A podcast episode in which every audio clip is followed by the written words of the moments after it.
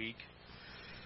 Hopefully, you enjoy the the weather. It seems like it's going to cool down in the next week. Of course, it's probably because it's going to rain. But when preparing for this week, this isn't a traditional sermon, you might say. It's the elders asked me to speak on the conference that we attended a few weeks ago, as Dwayne was just saying, and that's kind of different. You know, you're you're sitting there mulling back over the information that the speaker was talking about, and you're trying to think to yourself, how in the world do you take five hours of lectures and turn it into 15 minutes? So, so I I think I was able to do that, and hopefully. Uh, the Spirit moves in that, and it encourages us to reflect with each other. Now, first off, the trip out, uh, it was very, it was amazing. I've never been to that part of the country before. Uh, I would strongly encourage people to take a vacation out there. It was so beautiful, and everything out there was so old. You know, I was telling Jordan last week, we stayed in a hotel that was built in 1842 next to a bridge that was built in 1813. The conference center was across a lake that was named after George Washington's aide in the Revolutionary War and the Baptist church in town had its first meeting in 1775. It was just amazing the history out there, and the the farms were very different. Every house was white. The barns were made of stone on, the base and all had lower levels. Everyone had Massey Ferguson tractors instead of John Deere. It just looked like something out of a painting, you know. And when we were driving through the mountains of West Virginia, the trees were so thick you couldn't even tell where there was a town. It was just every once in a while you'd see church steeples sticking up through trees. And uh, but at night it was awesome too. We were going through there at about one in the morning, and we would cross valleys, and you would just see all the lights in the houses lit up, weaving their way through the mountains. And uh, the kids rode well, so that was a miracle and a blessing.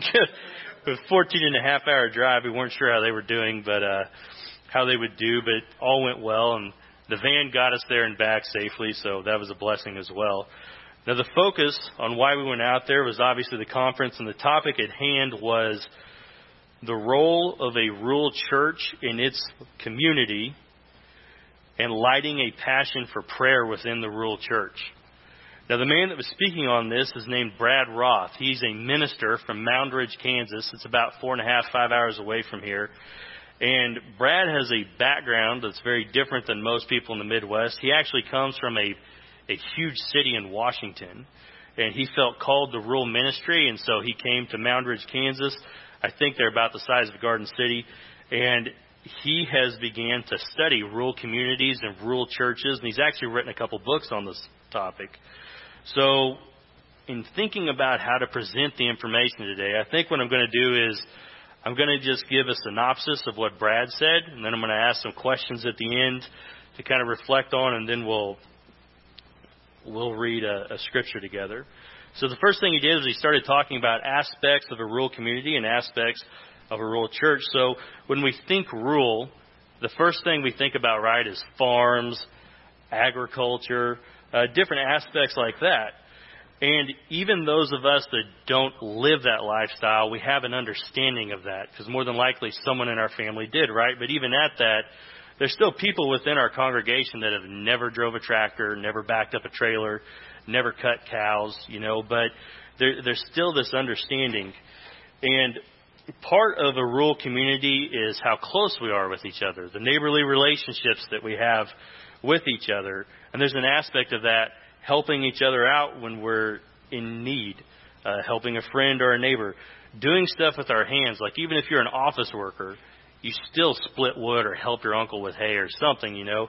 And so this gives us an understanding that can help us in the community relate to people, people that aren't even believers, and open up conversations that we can use to begin to talk to them about Christ. You know, you can talk to Christ about Christ at a feed store. You can talk about it at a hardware store. It doesn't matter where you're at. There's always an opening. And the example of this is the Apostle Paul. Paul used a commonality of values to be able to witness to people. And when you read Acts 17, you see him doing this when he's speaking to the philosophers and he's talking at the altar of the unknown God. He states that you are religious in all respects. And what he's telling them is that I see that you also are seeking truth. Allow me to tell you about who the real God is. And Acts 17 is one of my favorite chapters in the entire Bible. There's so much going on in that. But even in that, it is Paul finding the commonality with the people in that culture that allows him to bear witness. Another aspect of rural communities, as Brad states, is that oftentimes we are very protective of our reputations. We have a reputation. We don't want it tarnished. We don't want anyone looking down on us, especially people that we're very close to.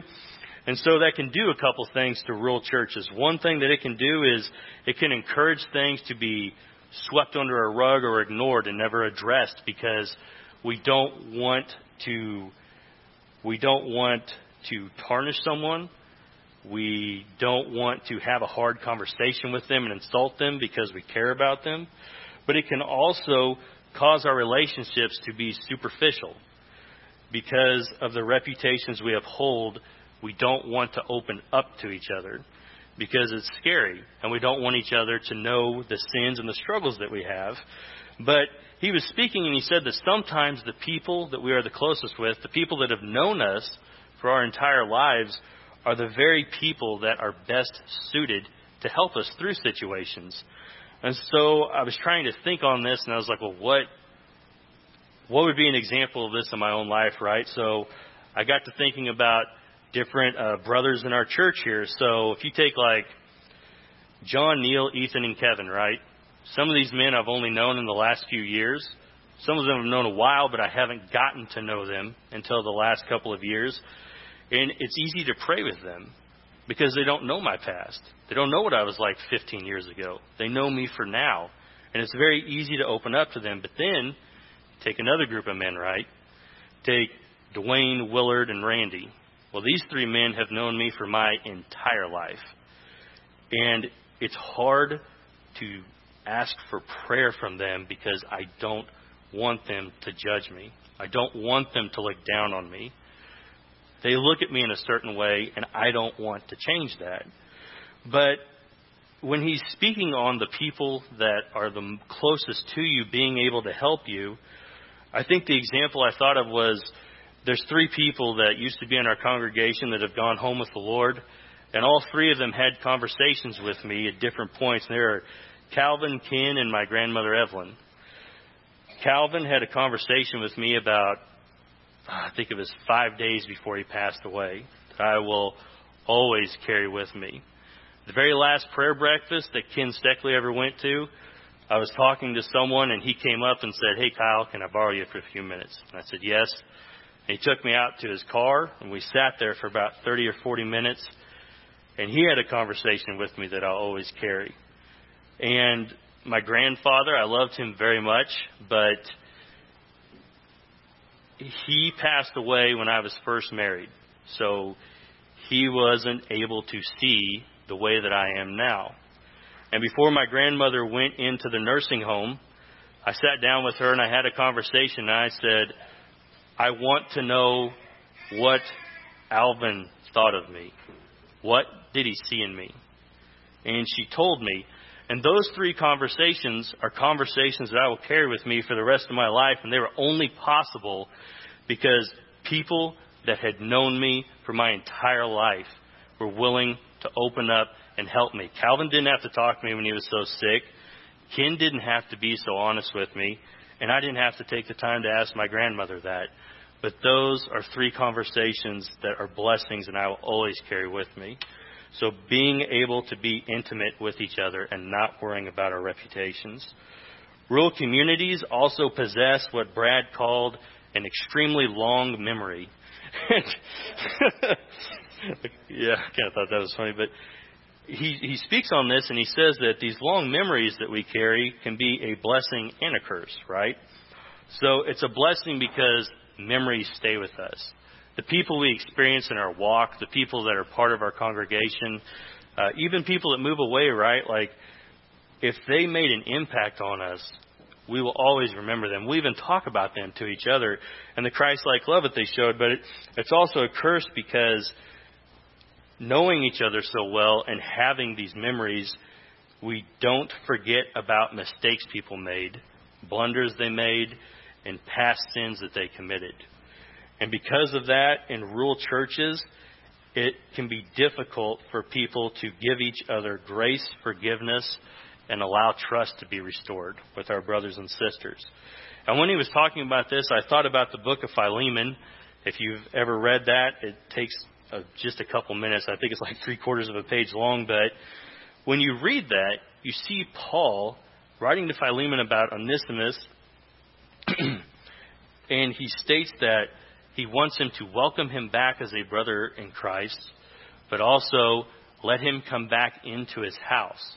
Let this man that stole from him come back into his house. So not I think a part of forgiveness that we often overlook is that there is an aspect of a restoration of trust that has to happen. So if you have had problems with a brother or sister and you have forgiven them, the question to then ask yourself is do you now trust them? If you do, then you probably have. If not, then you may want to re examine the forgiveness given.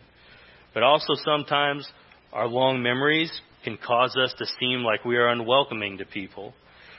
An example that he gave was we look at houses and we remember them for the people that lived there 50 years ago. We have no idea who the people are that have lived there the four times since. And I'm guilty of that. I mean, if you ask me how to get to Herb and Linda's, I'll tell you to go to Chester Yoder's and take a left, right? But so I do understand that. But I also understand the point that he's making to be welcoming to the new people that are coming into our communities, to the new people that are coming into our church, to allow them to become the part of the body and to become part of the memories that we have moving forward. And another example was newer brothers and sisters that we have in our community. You know, there's families that have only been here for a few years now and sometimes when you've been going to a church for decades, you get caught up in things. But it can also make you, how do you, like unable to see things from the outside in. But if you talk to newer brothers and sisters, they have a different point of view on the church. And so I would encourage you to, to seek out people that have been coming here for a few years and talk to them on why they love us so much, why they decided to become a part of us.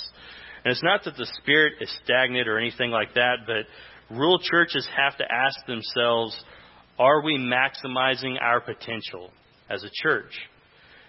And he states that every church should ask themselves where they should do less and where they should do more.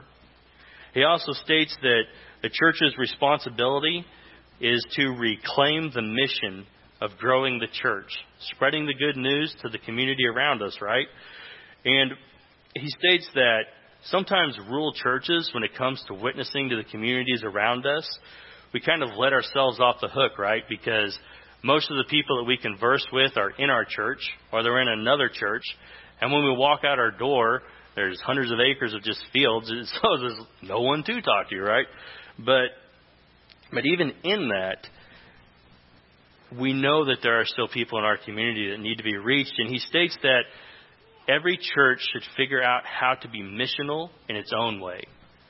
In its own way, how can it be missional? And so, some examples we thought of while sitting around the table was, and I don't know, this may happen, but like the sale, right? And if this does happen, I'm sorry. I show up, get my food, and talk to people. I don't pay that much attention to what else going on, but, but, you know, do we have a table with a box of Bibles in it with a piece of paper in front of it that says free, please take one. Or a box for prayer requests that we can go through through the year and pray for, pull one out each Wednesday night and pray for. Or something like there used to be a man that attended church here named Scott Smith, and he used to do uh, Jacob's Well. It's just a tent with water to hand out to people with the little paper cup, and the paper cups have a Bible verse on them. There's just little things like that that we could do that might make us a little more missional without changing tradition or anything. It's just adding a little bit to it. But also, he talked about this website that any of you can look up, citydata.com, right?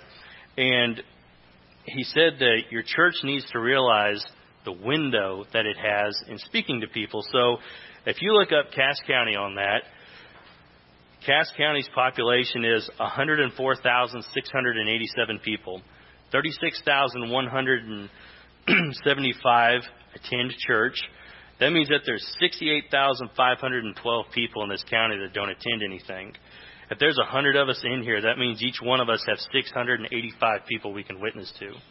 And even take that on the smaller level to Garden City, right? There's 1,600 people in there. Let's pretend for a second that 50% of them go to church, right? Well, that means that there's eight people for each of us just in Garden City to witness to about the love and the grace of Christ. And Brad also spoke on the secret heart of the church. And he states that the secret heart of the church is prayer. And the way that he defined prayer was entering into God's love with a willingness to be vulnerable before Him. Entering into God's love with a willingness to be vulnerable before Him. And I, I got to asking myself, is, is that how I view prayer? Being vulnerable before God. And he also stated that every single church he ever interviewed for these books he's written, every church that was thriving had prayer at its core. But that looked different for each community, right? So there was either a group of older women who would pray every Tuesday or a Wednesday night group that would get together and so on, but there was always a group of believers within the church lifting it up together. and churches who do not have an active prayer life can fall into what he calls uh, acedia. And acedia is this ancient word, but it, essentially what it means is it's a sense of despair or sloth. It is a, a lack of concern or a feeling of overwhelmingness or like nothing matters. Like any of the work you do, none of it matters. And there is spiritual acedia, which is a lack of concern on anything involving God's kingdom. And he states that at the root of this is failing to take notice of God, failing to see what God is doing, and feeling as though your work is meaningless. And the way to conquer this is through prayer, prayer and encouragement. But not just ordinary prayer, like there's different types of prayer, reflective prayer. Looking back on life and seeing what God has been doing. Seeing the fact that there's still a hundred of us here, even though we haven't had a minister for over a year, right? Seeing the way that our four elders have rose up and all the different things they've taken on themselves, right, in the past year and a half. Seeing all the different aspects that are continuing in this church and the way that the Spirit is moving. in prayer is communing with God. It's a key to walking with each other, and it transfigures our relationships with God, right? Like Brad stated that prayer is keeping company with God, and we don't pray because we want something. It is walking with Him and communing with Him, keeping the relationship going. Keeping the relationship with Christ going. And as we go through Scripture, we see there are several times that Christ addressed prayer right. In John 15:5, Jesus states that apart from me, you can do nothing. Prayer and encouragement. In John 15:12, he states that this is my commandment, that you love one another just as I have loved you. In Matthew 6, when he's talking about the spiritual disciplines, he lists prayer, giving, and fasting. And in the parables in the Gospel of Luke that Jesus teaches in chapter 11 and 18, he teaches us to pray without ceasing and not to give up, to constantly keep praying. Now, there are other instances where this is addressed all throughout the New Testament, but the ones that were spoken of there were Romans 12, 12 through 13 rejoicing in hope, persevering in tribulation, re- devoted to prayer, contributing to the needs of the saints, practicing hospitality. And in Acts 2:42, the early church states that they were continually devoting themselves to the apostles' teaching and to fellowship, to breaking of the bread, and to prayer. And in Acts 6:4 it states, "But we will devote ourselves to prayer and to the ministry of the word." I think Chris kind of touched on this a little earlier. In 1 Corinthians 13, Paul speaks about how we can do all these things, but if there is not love, then it's useless. Without love, all is lost. Churches that begin to see an absence of love will begin to struggle for survival, spiritually at least. And so we see that prayer, encouragement, and witnessing are all components in the spiritual health of a church, and they all must be performed in love love for each other and love for Christ. And so, here in a moment, I'm going to ask you some questions that Brad had asked and give us like 10 seconds on each one to reflect. But in speaking on prayer in the church, there's something that I came across while I was out there, and I hope that this encourages all of us. Okay? So, in Florida, Ohio, Pennsylvania, West Virginia, Virginia, New York, and Iowa, there are men and women, elders and preachers that are praying just for our church, just for Sycamore Grove. And some of them have even offered to drive 18 hours to come here to preach a message of encouragement to us, to keep us embracing each other and embracing the Spirit. And I thought that was something that was just absolutely incredible. I was not expecting that. Um, but it, it was very amazing being out there and seeing the way that the Spirit is moving and seeing that we are a part of it, even though we're so far away from those other churches. So here's the questions that I would like to ask that Brad asked us and some others. So on a scale of 1 to 5, 1 being the worst, 5 being the best, how involved is your church in the local community? On a scale of 1 to 5, how involved is your church in your local community?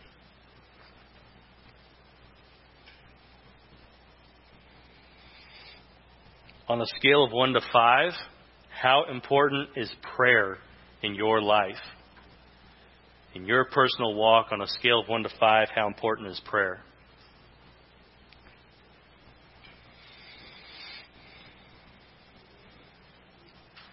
On a scale of 1 to 5, how important is communal prayer in your church? How important is communal prayer in your local church?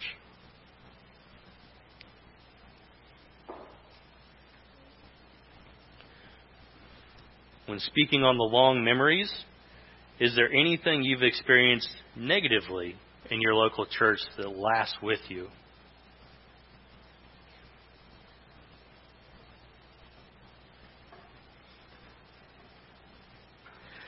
Is there anything you've experienced positively that lasts with you and you will always take?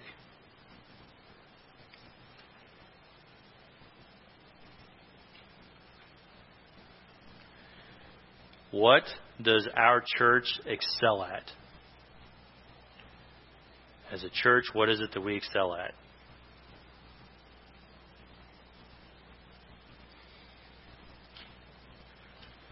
What does our church need to work at? What is something that we need to work at as a body?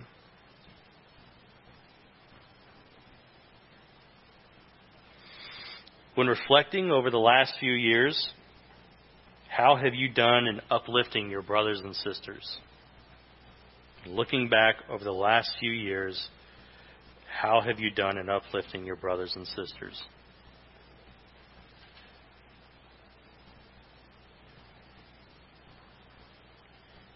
Are you willing to pray with your brother or sister about anything they bring to you? And think about that. Are you willing to pray with your brother or sister about anything they bring to you?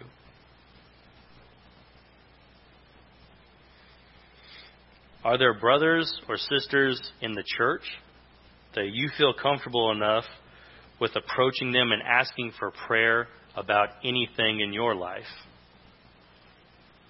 Are there people here that you can bring anything to concerning prayer?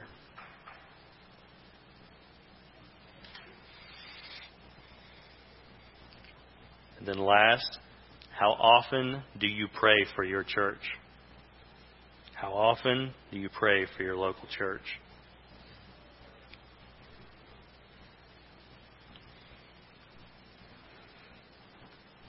In closing, even though we were talking about conference, there was a scripture that kept sticking out to me for the last couple of days. I'd like for us to read it together. If you would, grab your Bibles, turn to James chapter 5.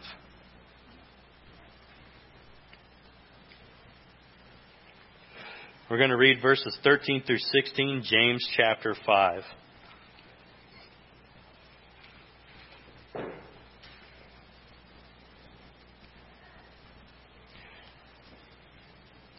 James is addressing his brother and he's speaking on suffering and he, he talks about the endurance of Job and so on, reminding that the Lord is full of compassion and mercy.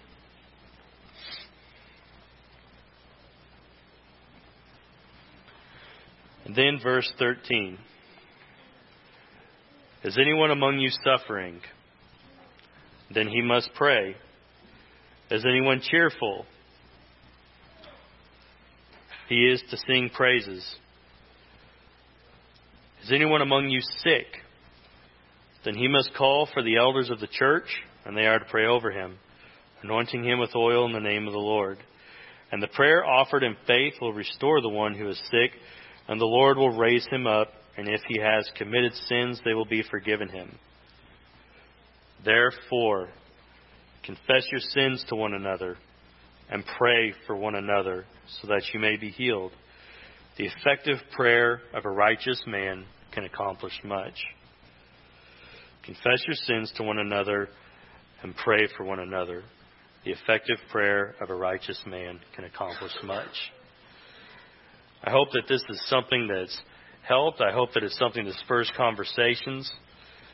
And I hope that as we continue in the days ahead, the Spirit continues to move on us and with us here at Sycamore. Let's pray.